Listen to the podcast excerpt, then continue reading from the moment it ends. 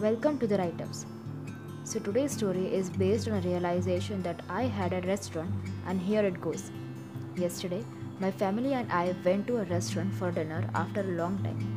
Before ordering food, we were having a conversation which went like this I really want that job, but I highly doubt if I'll get it or not because there is a lot of competition involved and I don't have that kind of confidence to crack the interview. You should believe in yourself instead of overthinking and assuming things, they said. I do believe in myself, but I need more than that.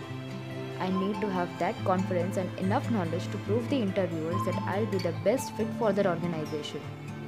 And getting good marks is never enough. There's a saying that never confuse education with intelligence.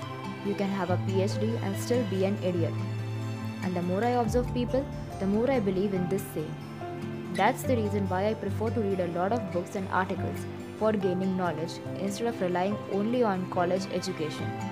I said. The waiter arrived, and my father, hearing all this, told me to order something that I hated. I asked him that why should I order something I don't like to have? He said, Then why do you think something that you don't like to think? Point well noted. End of discussion.